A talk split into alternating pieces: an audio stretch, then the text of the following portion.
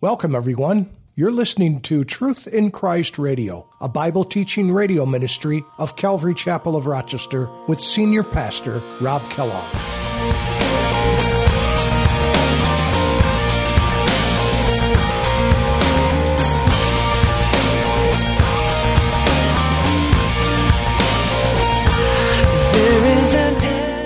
And it came to pass in those days when there was no king in Israel that there was a certain Levite no king in Israel, way before Saul ever came onto the picture, way before David.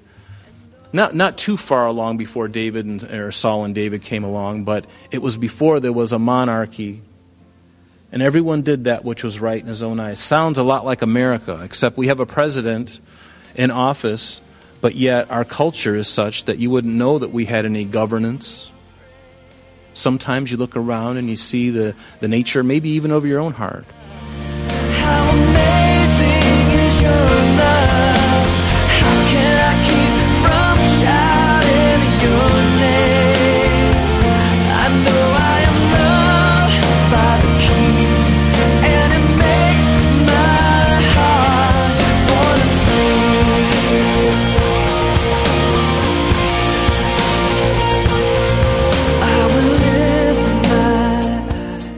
Hi, everyone, and welcome to Truth in Christ Radio with Pastor Rob Kellogg. Today we begin in chapter 19 in the book of Judges. Our lesson begins once again with the description of the state of the nation of Israel at that time. The scripture says, There was no king in Israel. This sets the stage for the terrible story in the following chapters. No king in Israel meant more than the absence of a political monarch. It also meant that they refused to recognize God's leadership over them. What unfolds in the rest of this chapter is so distasteful that the commentator F.B. Meyer recommended not reading it. It's depravity run amok. Now let's join Pastor Rob with today's study. Judges chapter 19. Last week we looked at Judges 17 and 18, and it really spoke of just uh, a gentleman by the name of Micah who lived in the mountains of Ephraim. And he was a, uh, an idolater, and he had idols. And a man from uh, Benjamin in, or Bethlehem, from Judah, came to him, a Levite, and became his priest.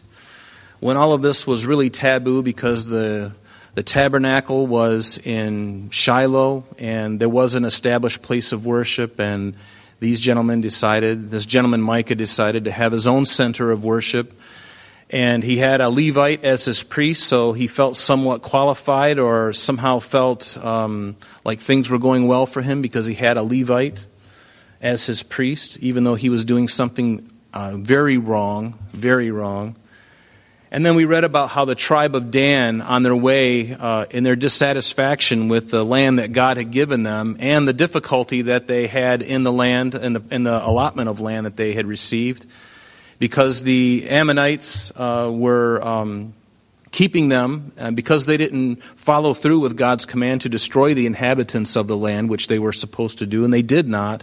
And as a result of that, the enemy became more stronger than they were, and so they got discouraged and they decided to go find another place to dwell. Some of the people stayed where God told them to be, and a good majority of them went up north to Laish, up in the uh, northern part of Israel, and we talked about that. And they called that place Laish initially, but eventually it got renamed to Dan, and you recall that they had a center of idolatrous worship up there, and we talked about Jeroboam, how in later years Jeroboam set up one of the one of two golden calves, one in Dan and one in Bethel, and um, and so we talked about that. So now when we get into chapter 19, we see more of the, the, the, same kind of climate during this time period. In the time of the judges, it was really uh, an unfortunate time for the children of Israel. It could have been called a time of failure, uh, a period of failure, because they had walked away from the Lord and they were doing their own thing. In fact, in several parts of um, in, in, four different places, actually, in the book of Judges, it, it gives this commentary and it says, And it came to pass in those days when there was no king in Israel And everyone did that which was right in his own eyes. And we see that four different times in this, in this book of, that we have before us. And so it was a time of idolatry, it was a time of rebellion, and it wasn't Israel's shiniest moment. In fact, it was their darkest part of their history, one of the darkest parts of their history. And we know that Dan, as we saw last week, was really the instigator, really the forerunner of this idolatry that ultimately, ultimately, it led them, those northern ten tribes, into captivity in 722 BC under the Assyrians, right? And unfortunately, her sister, Judah and Benjamin, to the south, they looked up at their sister and, and thought, wow, isn't it great that they got all that freedom? They're so progressive. They can do whatever they want and somehow God seems to be okay with it because hundreds of years goes by and, and, and, and seemingly there's nothing wrong with it. And so Judah and Benjamin, they adopt the same sinful practices. And isn't it true that sometimes when we don't see God judging something immediately, we think it's his, he's um, condoning a behavior. But we, we fail to remember that God is a God of grace and he's very patient. He's very patient, especially with a nation. Sometimes he gives a long time for our nation to turn. But there does come a time when judgment has to be meted out because God is a God of love, He's a God of grace, but He's also a God of justice. And so we see how that influence uh, influenced the southern two tribes, and they ultimately got led into captivity in 606 BC to the Babylonians. So you see how one tribe's rebellion, their beginning of it, how it infected the whole nation, like that scripture that we know so well. A little leaven leavens the whole lump. It leavens the whole lump. And so we're going to be looking at uh, chapter 19 tonight, and we're going to see more of the same here. And I would like to um, say this before we get started. Um, this chapter is one of the most difficult chapters, no doubt, in the Bible because of its graphic nature. So I want to encourage you, for those who are online, or even for those of you who are here, uh, for young younger folks, they, they might want to reconsider being here. Um, only because we're going to talk about some adult themes. Okay, so I wanted to warn you in advance because uh, these are things that are in the Word of God, and I love how God doesn't see fit to He doesn't see fit to sanitize His Word. He's, he makes sure that He tells us the truth. Most people, I remember one time when I was talking to someone about the gospel, and this is a very educated person. Actually, she went to uh, Duke University and she had her doctorate and i remember talking to her about the bible and she wouldn't want, even want to talk to me about it because she said and she was bringing up one, a, a chapter like the one we're looking at tonight because she said the bible's filled with all of this idolatry and all of these awful things and at the time, I was a young Christian. I didn't have the wits about me at that time to really address that. I didn't, I didn't, you know, I couldn't disagree with her, but I didn't have it in me to really explain it why like I could now. See, God makes sure that he, we understand what we're capable of. It's almost like He shows us, this is who you are, and by the way, this is who I am, and look at that great gulf in between. And the whole Bible is a book of redemption from beginning to end. This great gap that's in between uh, us, a sinful people born in sin, and then this wonderful creator who is perfect in all things, and this great gap in between. And the, all the Bible is building this bridge, and that the center of that bridge is Jesus Christ on a cross. But, the, but the, the Bible is very clear about these things because we need to see them and, and agree with them because when we look at these things that we're looking at tonight, we'll see a lot of humanity. We'll, we'll even see the depths of our soul. And, doesn't it say in the Bible that these things were written for our nurture and our admonition? They're written there for our learning.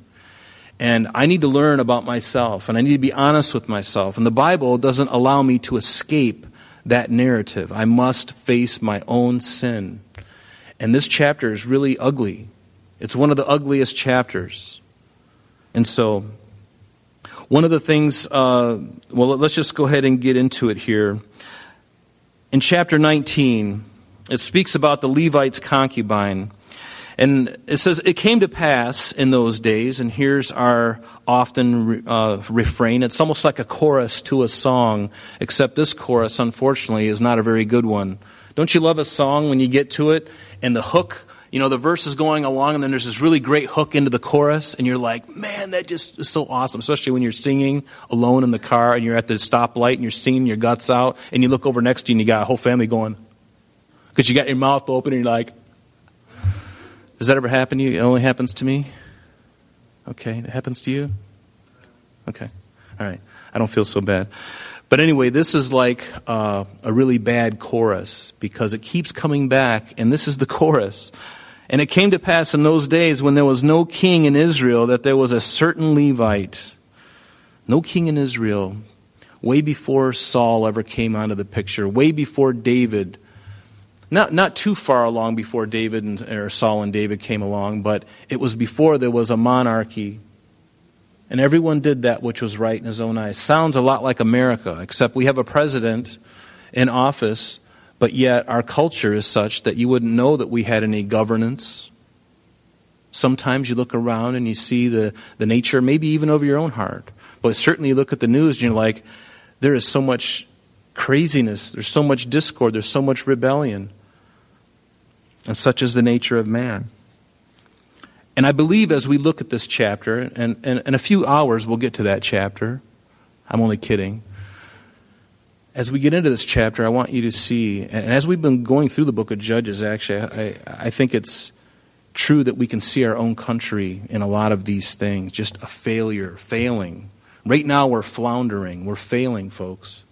And I think partly the reason why we're failing is could it be that we, the church, need to wake up?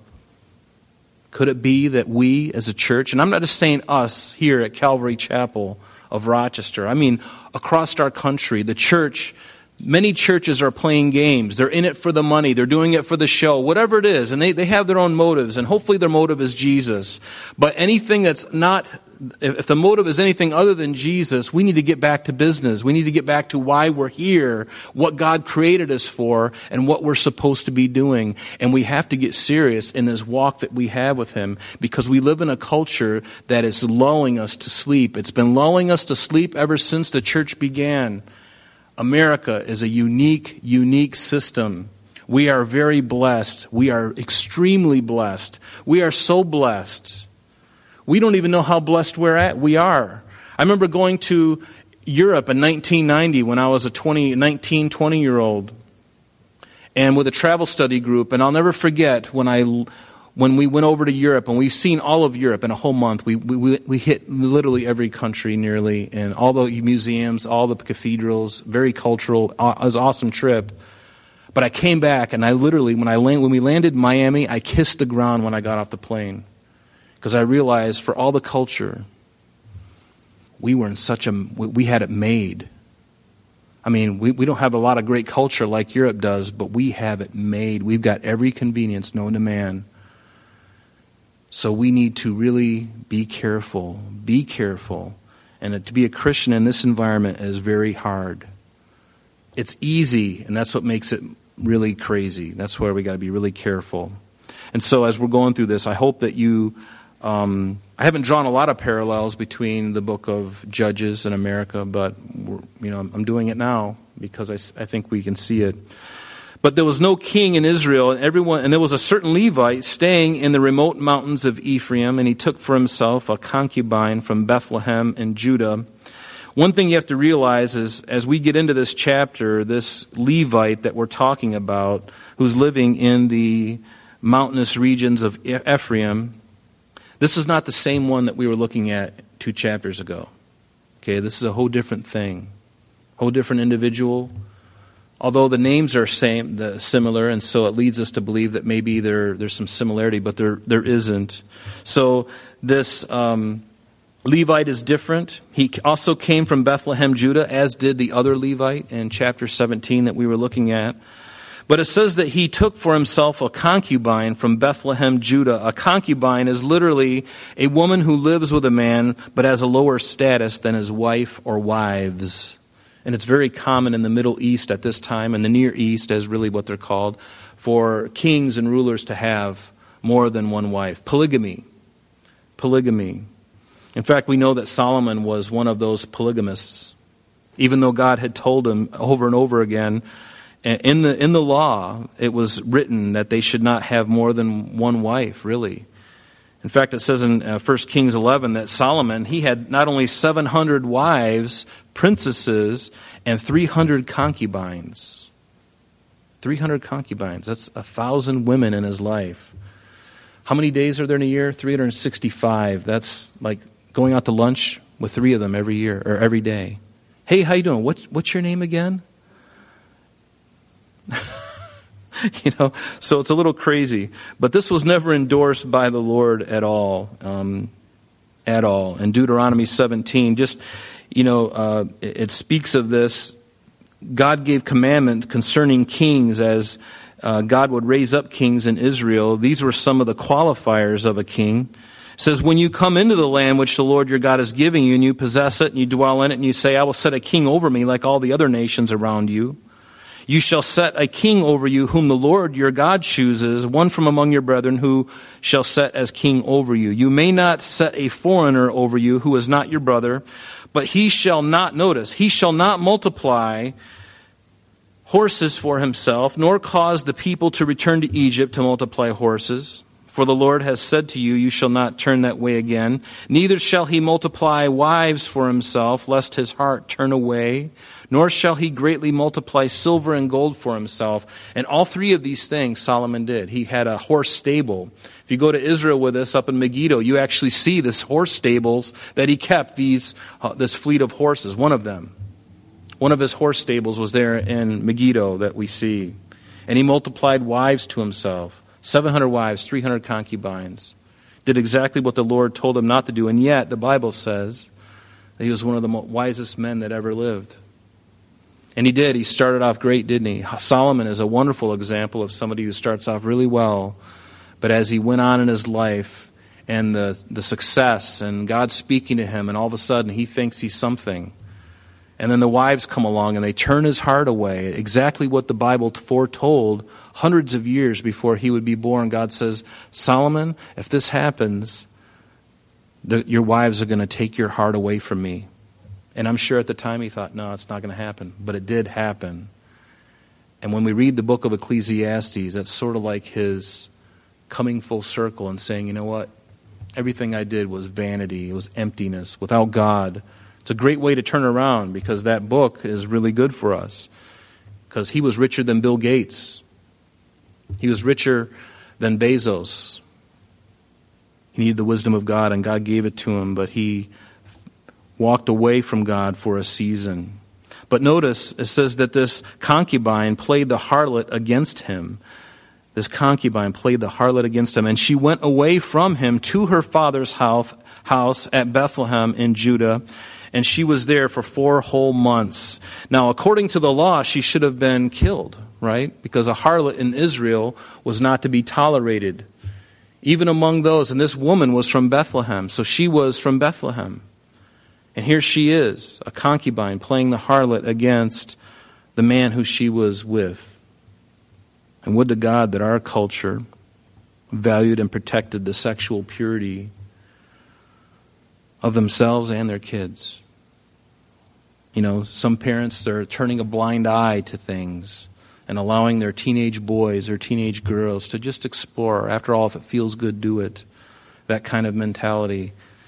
And just as this woman was playing the harlot in Israel, and there was a death sentence on her for that, we look at our own culture and we see the same thing. Young girls, their parents putting them on birth control just in case they make a mistake, just in case they don't want them to ruin their life or to ruin their career.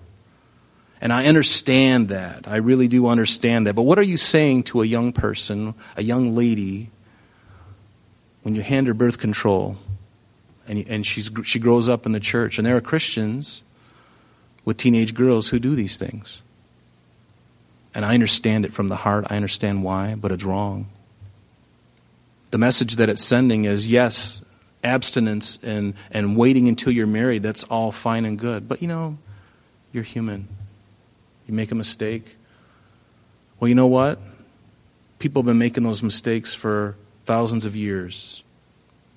Shouldn't we honor the Word of God and, and, and, and rise to the occasion and not candy coat things and just, you know, act like this is okay, this is okay? No, we need to be firm. I, I believe we need to be firmer. We can't allow our kids to grow up in a godless environment because so many people are doing it.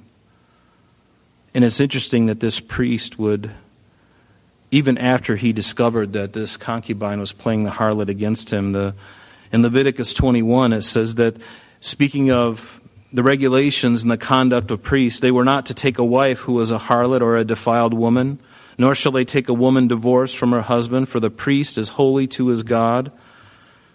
And certainly after he found out she was, he still pursued her, which there is some, there's a wonderful heart about that. He didn't immediately take her to the gavel or to the, didn't take her to the, the guillotine. you know, he had a heart, and he, but at the same time, it, it shows how, um, even though there seems like compassion in that, there can also be a great compromise. In Deuteronomy 23, it says, There shall be no ritual harlot to the daughters of Israel, or a perverted one of the sons of Israel. And so we go on into verse 3 here, and it says, Then her husband, he arose, and he went after her. So she takes off for four months. She goes back down to Bethlehem in Judah. He's in Ephraim. He goes and he finds her. She's with her dad for four months. He finds, he finds that she's been unfaithful to him probably several times, but he goes after her nonetheless. Probably loved her. And it's kind of interesting. I say that with an asterisk because as we get closer and get farther on into the chapter, I really wonder where this guy was at, to be honest with you. You'll see what, we, what I mean when we get there. But her husband arose and he went after her to speak kindly to her and bring her back. And that, that certainly is a, a good thing having his servant and a couple of donkeys with him, and so she brought him into her father's house. And when the father of the young woman saw him, he was glad to meet him. He's probably thinking, Take my daughter, please. she was yours, and now she's back again. Or maybe he was glad to see his daughter. I hope that that was the case. But now his father in law, the young woman's father, detained him, and he stayed with him three days. And so they ate and they drank and they lodged there. And it came to pass on the fourth day that he rose early in the morning, and he stood to depart. But the young woman's father said to his son in law, Refresh your heart with a morsel of bread, and then afterward go your way. And so they sat down, and the two of them ate, and they drank together. And then the young woman's father said to the man, Please be content to stay all night, and let your heart be merry. I mean, who could refuse that? You know you got a long journey ahead of you, at least, you know, several hours, especially from where he lives. Could be an all day thing. And rough terrain. Why not stay an extra day in, on this guy's dime? He's going to feed you. He's going to be hospitable to, to you. And you get to talk and hang out. Anybody here doesn't like to talk and hang out and be fed? You don't, Scott? You don't like to do that? Oh, you do? Okay. Yeah, we all do. It's, it's nice to fellowship. And what better thing to do than to do it around a meal? So they sat down, the two of them ate and drank together, and the young woman's father said to the man, Please be content to stay all night and let your heart be merry. In verse 7, and when the man st- stood to depart, his father in law urged him, so he lodged there again.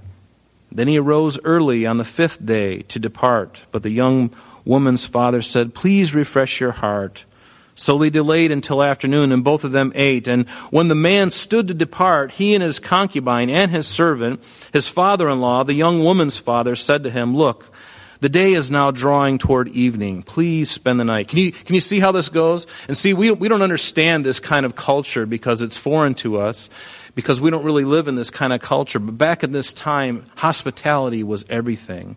It was really held to a high, high place. And it was a good reflection upon you if you offered hospitality. And you wanted to refresh. I'm sorry, that's all the time we have for today, but please join us next time as Pastor Rob continues our study in the book of Judges. Calvary Chapel of Rochester is located at 2503 Browncroft Boulevard, Rochester, New York 14625. You can reach us at our church office between 9 a.m. and 4 p.m. Monday through Friday at area code 585 586 3140. If you would like to have an audio CD of today's message mailed to you in its unedited form, simply mention today's date when contacting our church office. You can also contact us via the web by logging on to www.calvaryrochester.com. There you will be able to access a number of useful things, such as information concerning our beliefs, our ministries, contact information, our location, service times, and much more. You can also download or listen to the radio and sanctuary messages free of charge from the teachings link at the top of the page. To listen to Calvary Chapel of Rochester sanctuary messages or Truth in Christ radio on your mobile device, just subscribe to both through Google Play and Apple Podcast. You may also join us on Sundays and Thursdays through live streaming of our services and Bible studies. Just click on the online services link. We're so glad that you could join us today. And if there is any way that we can bless you in your walk with Jesus Christ, please don't hesitate to call our church office. Remember, Jesus said, I am the way, the truth, and the life. And for this cause I have come into the world, that I should bear witness unto the truth. Everyone who is of the truth hears my voice. May God bless you in abundance today as you walk with Him. And until next time, this has been Truth in Christ.